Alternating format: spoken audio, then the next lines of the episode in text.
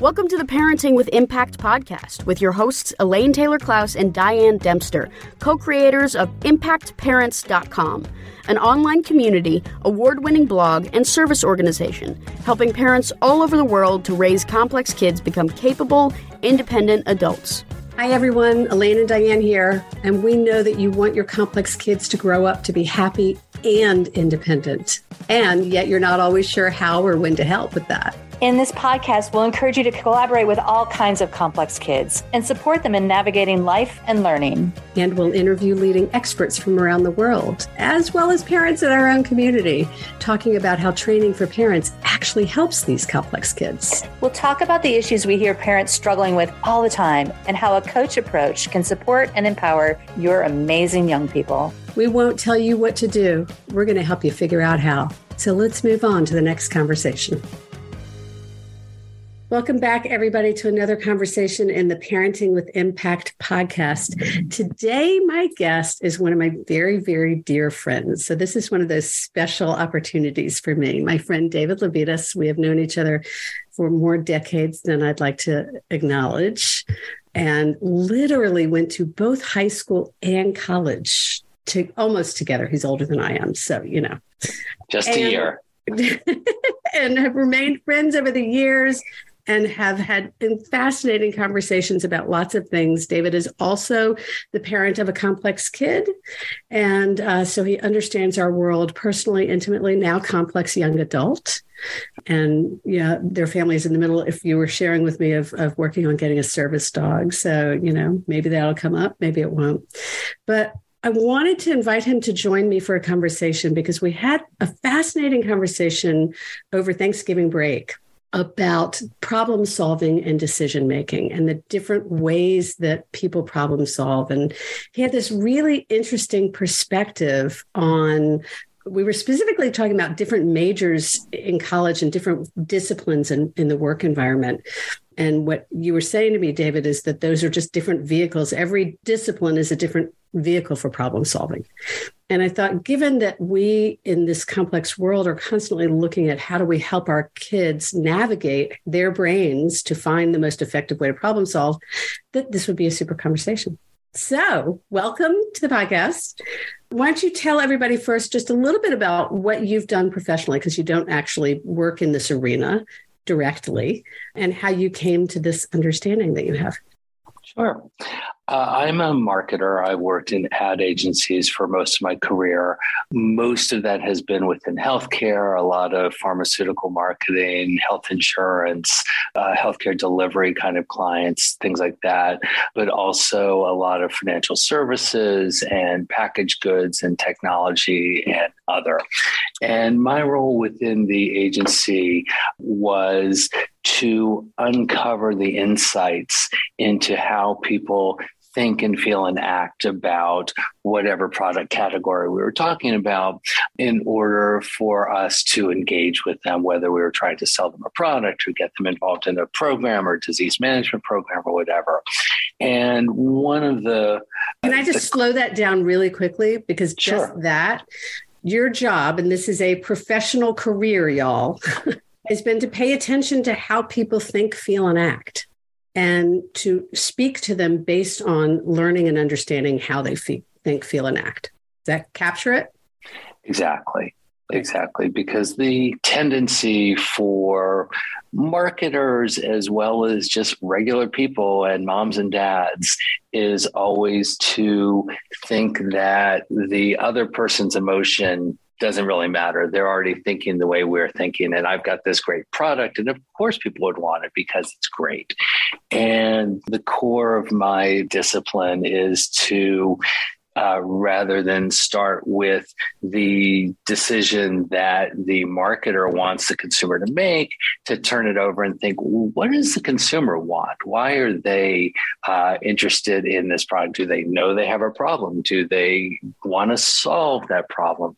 And really try to understand what the lived experience of the consumer is so that we can talk to them and engage with them in an appropriate way.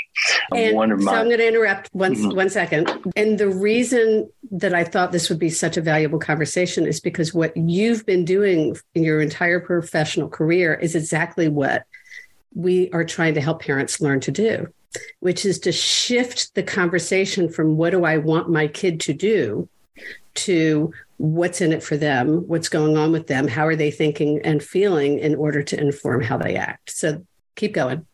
Exactly. I want to just keep making the linkages here. Yeah, thank you.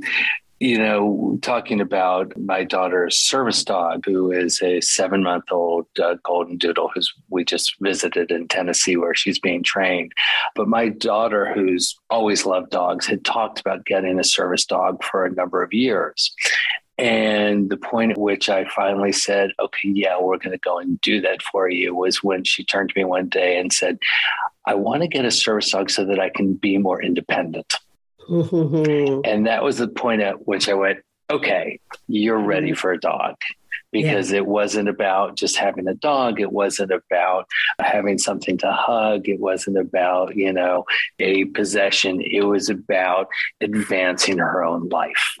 Mm-hmm. And, you know, that was a really sort of seminal moment for me because she had always said that she felt young for her age, that she, she didn't feel as old as she was chronologically. And which is true, right? Which is true for most of the people listening. Our kids have are developmentally in a different place than they tend to be chronologically, right? Exactly. And she coupled that with saying that, you know, she didn't really want to grow up. Mm-hmm. And when also she common. Yes. Right. And when we I think finally got her into the best environment for her where she is now and got her working with a therapist who really gets her. She started making progress much more quickly because she really wanted to make mm-hmm. the progress. And it was, you know, when she went from I'm afraid of having to be independent to know I want to be independent meant that she saw the value of it. She saw the benefits mm-hmm. and that she was, you know, developing the kinds of desires that you want to see any kid develop, you know, where they want something for themselves for their own reasons, not because we tell them to. And that, if, I, if we can just articulate, it didn't happen when she was eight or 10 or 12, right? This is something that to get to that point of really self agency like that takes a certain amount of frontal lobe. And yes. that's not fully cooked till our kids are into their 20s. It's still, you know, they have to get past 16 before they even get to a point where they've got, like, I think 60%. Right. So, and I always repeat what you said to me a number of years ago that, you know, we found that neuro non typical kids, their brains keep developing until they're 30. And mm-hmm. with, with Madeline, my daughter, you know, she has, after 21, made so much more progress that she made in the previous, you know, five years and just right. really rapidly making progress and reaching new milestones that is just it's so heartwarming for me as a parent to see her enjoying life more and finding new meaning. She started working and really loves being at work and loves making money and loves the responsibility that they're you know they're giving her at work. And it is it's wonderful to see her wanting to do it, not because we're telling her you need to do these things. Right. So let's map this into a conversation about about problem solving and decision mm-hmm. Right. What was important for you to understand to enroll her in this way and to like give her the space to get to this point instead of trying to force it before she was ready? I think the main thing that I've learned from interviewing hundreds of consumers and patients over the years and you know dozens of doctors and nurses and you know and health other kinds of healthcare providers is that when it comes to making change in any part of your life you've got to have your own reason for wanting to do it if you can't be told you've got diabetes, you need to eat this diet. You know, you can't be told, you know, you've got to lose X pounds or else, or you've got to quit smoking or you've got to stop drinking or, you know, any of these other changes. Making change is something that you have to have your own reason for wanting that outcome. And just being told you have to do something whether it's you know you have to have to grow up or you have to you know stop being so impulsive or you have to be you know whatever it might be. If you don't yourself see the benefit of that and see the reason why you want to do that the odds of successful behavior change are just astronomically low. I mean, this is one thing I've seen. I've worked in a number of addiction categories that I see over and over again in addiction, and not every, even everyone in the addiction world gets, is mm-hmm. that just telling somebody, you know, that a behavior is destructive, whether it's a, a sex addiction or gambling addiction or alcoholism or whatever, you know, nobody stops because other people think they should. or because it's good for me right? Like we all know we're not supposed to smoke, but that doesn't stop people from smoking or starting smoking, even. Right. Right. And, you know, one of the story that I tell over and over again is I'm one of those people who took forever to quit smoking because I would quit very easily. And then six months later, I'd think, gee, I don't want a cigarette. Maybe I'll have one. And, you know, then two weeks later, I'd have another one. And, you know, before you know it, I was smoking again.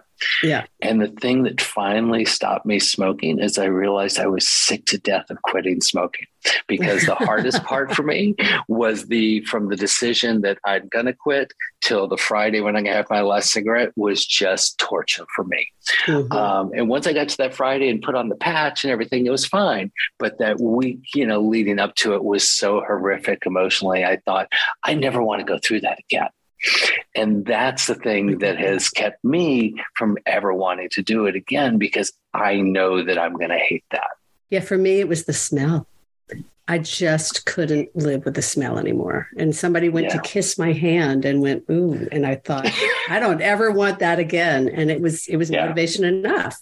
But it it changed when I decided. And that's really what you're saying is that that first we set an intention, we make a decision, we have our own motivation before we then figure out how to make that change happen or for that change right. to be effective. Right.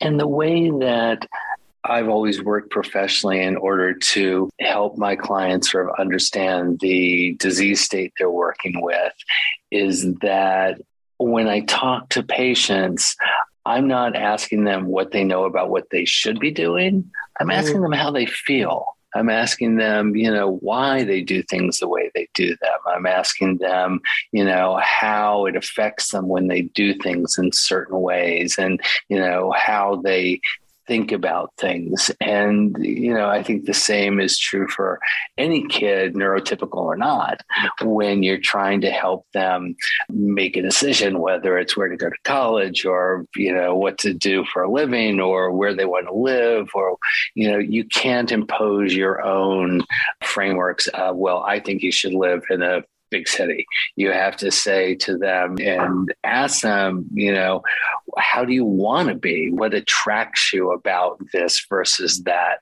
And really listen for the really personal things they tell you and then mm. follow through on them. Um, one of the things that we talk about in research is the five whys. And the theory is that if you ask someone a question and ask them why they gave that answer and keep asking them why they gave each answer within five whys, you'll get down to the real reason. Well, and it's really funny you say that because one of the things I teach parents is not to ask the question why. Mm-hmm. Because very often with kids, if because we're not asking why because we're curious, we're asking why because we're accusatory, right? Exactly. Why did you do that? Is just going to get a defense reaction. But when you ask it from a curious place, I think you get a different response. Right. And it, it's not the why did you do that? It's the what about that do you like? Mm-hmm. What about that makes you feel good? Why does that feel good? You know, I know you like that, but can you tell me what about it makes you feel good? Is it mm-hmm. that when you do that, I'm noticing you?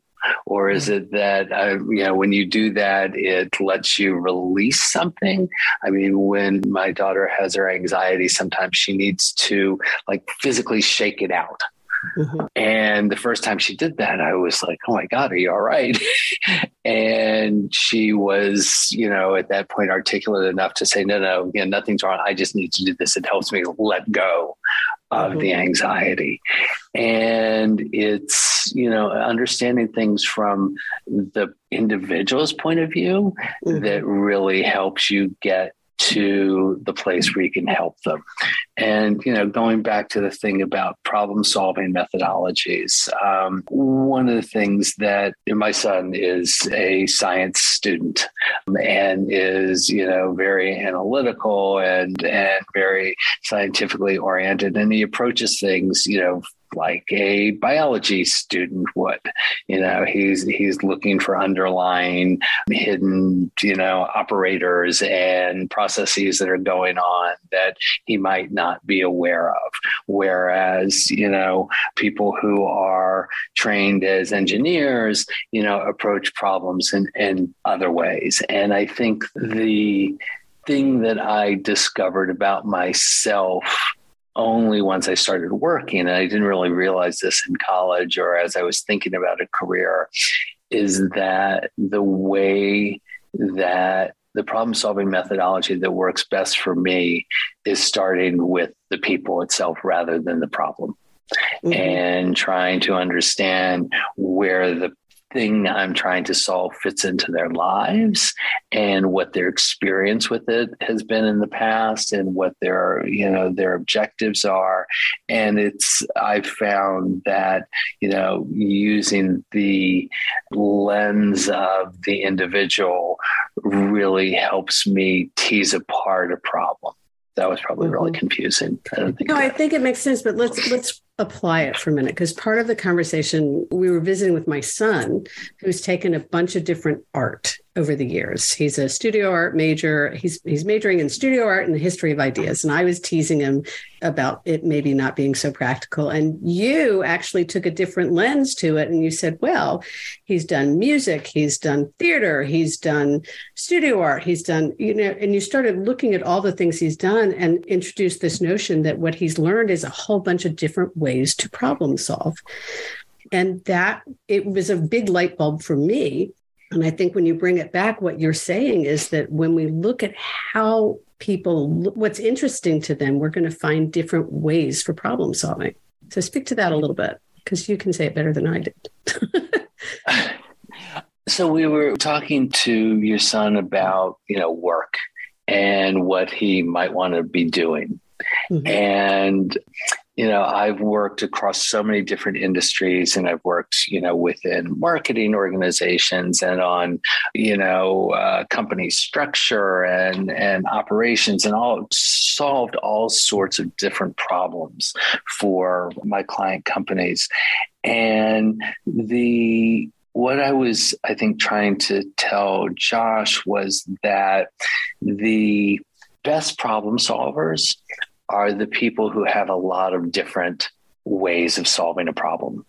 That when someone you know thinks that you know the old saying if if all you've got is a hammer everything looks like a nail. That when you are that many people when they are confronted by a problem look for a solution without thinking about how to get to a solution.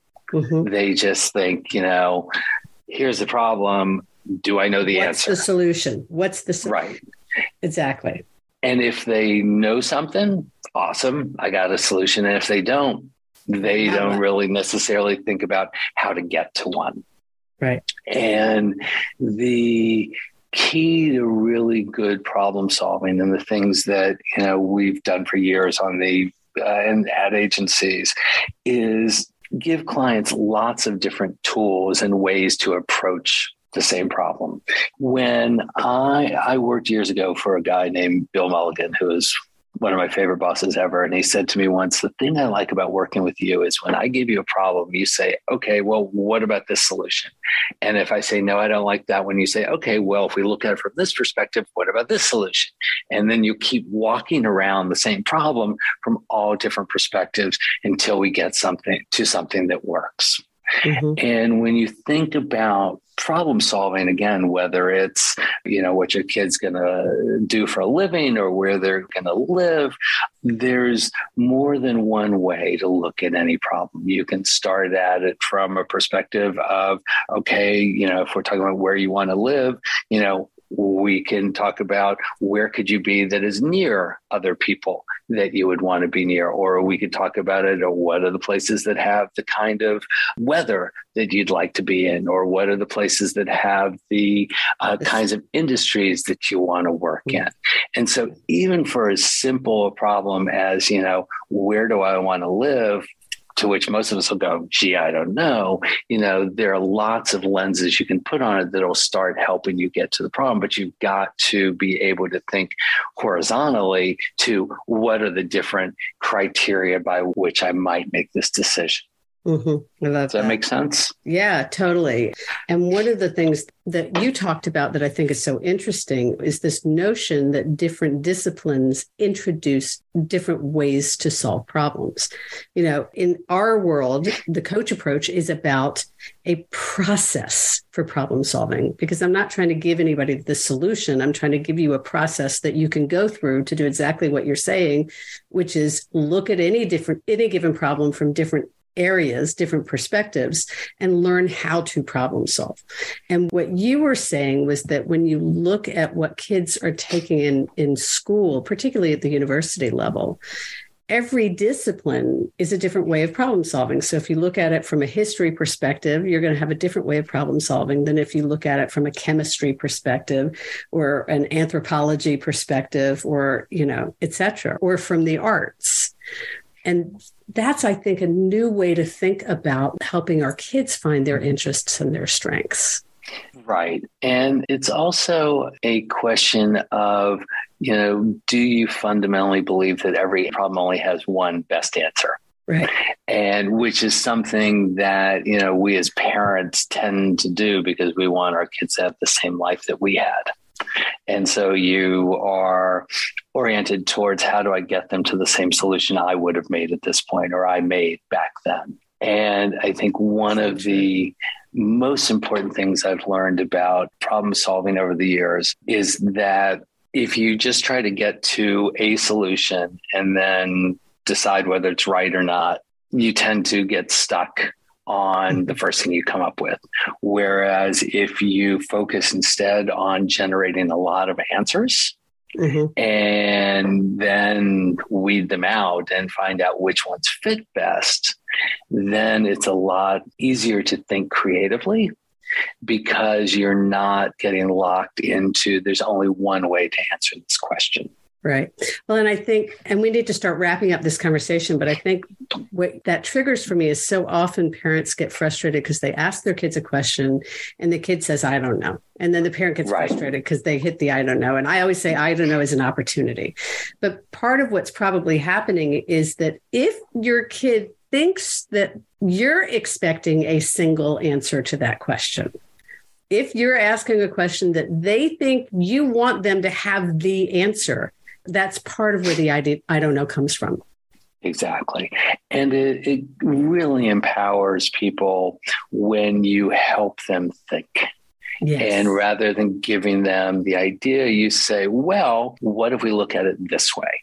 Mm-hmm. You know, if you're thinking about what you want to do, we could think about, you know, it in terms of what kind of schedule do you want? There's some things that are nine to five and that's it. And there are other things that, you know, are 24 hours a day. How do you like to work? You know, what would be more important to you?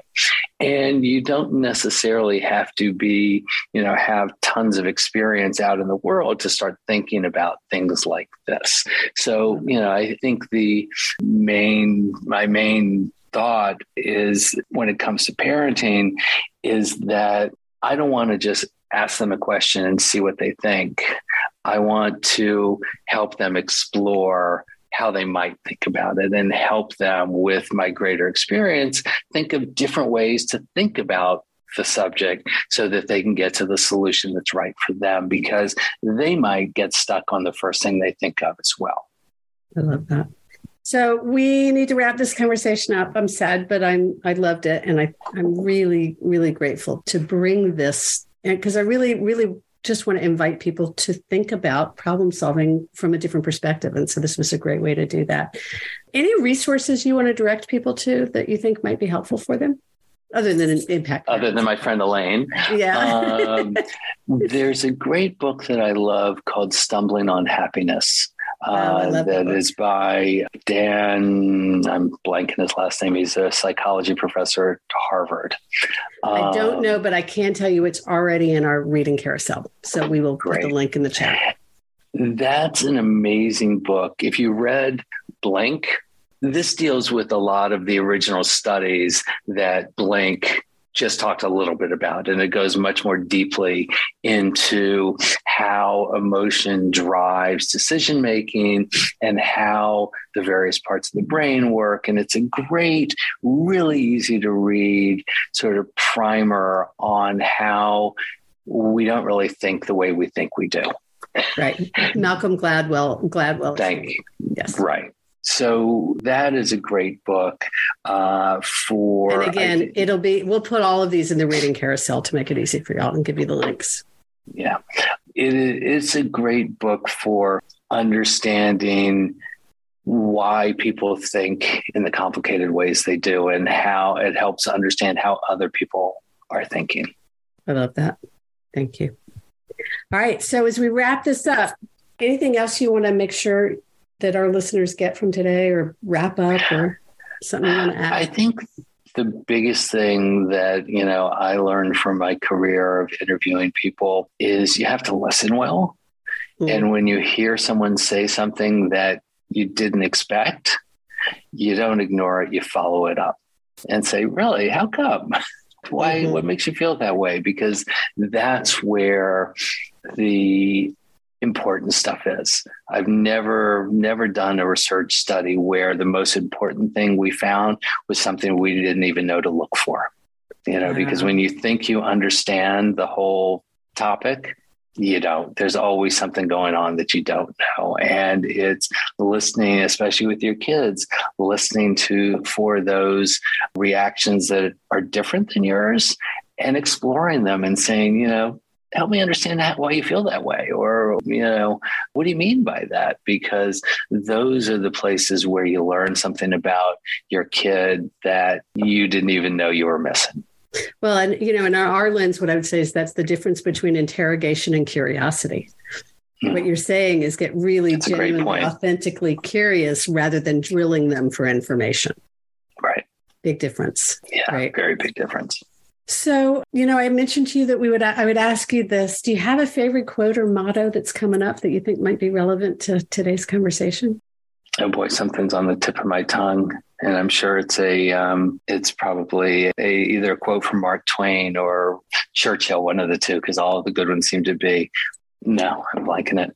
If I think of it, I'll email you. Okay, and we'll put it in the, in the show notes when you do. Yeah, yeah. Okay, super. All right, my friend, thank you. Thank you for being here for the fascinating work you've done in the world. You know, one of the jobs you took, I remember a number of years ago, you called me and you said, I'm going to fix healthcare. And I thought, what a great thing to want to do. And while there may still be a little bit of room left for improvement, um, you know, to take the work that you do and apply it in ways that that matter for people's lives is really powerful. So I really honor you for that. Thank um, you. It was great talking to you. You as well, and always. And to those of you tuning in, thank you for what you're doing for yourselves and for your kids. It makes a huge difference. Take care, everybody. See you on the next one. You've been listening to the Parenting with Impact podcast with Elaine and Diane. For more information on the Impact Parents community or to join Sanity School for Parents, please visit impactparents.com. If you like what you've heard, please share this podcast with friends who need similar guidance and subscribe wherever you listen to podcasts. For the essentials of Elaine and Diane's coach approach to parenting, download a free tip sheet at impactparents.com slash podcast. Behavior therapy training for parents is actually recommended as a first line treatment for complex kids. For information about Sanity School, our training program for parents or teachers, which has helped thousands of families around the globe, visit impactparents.com slash sanity school.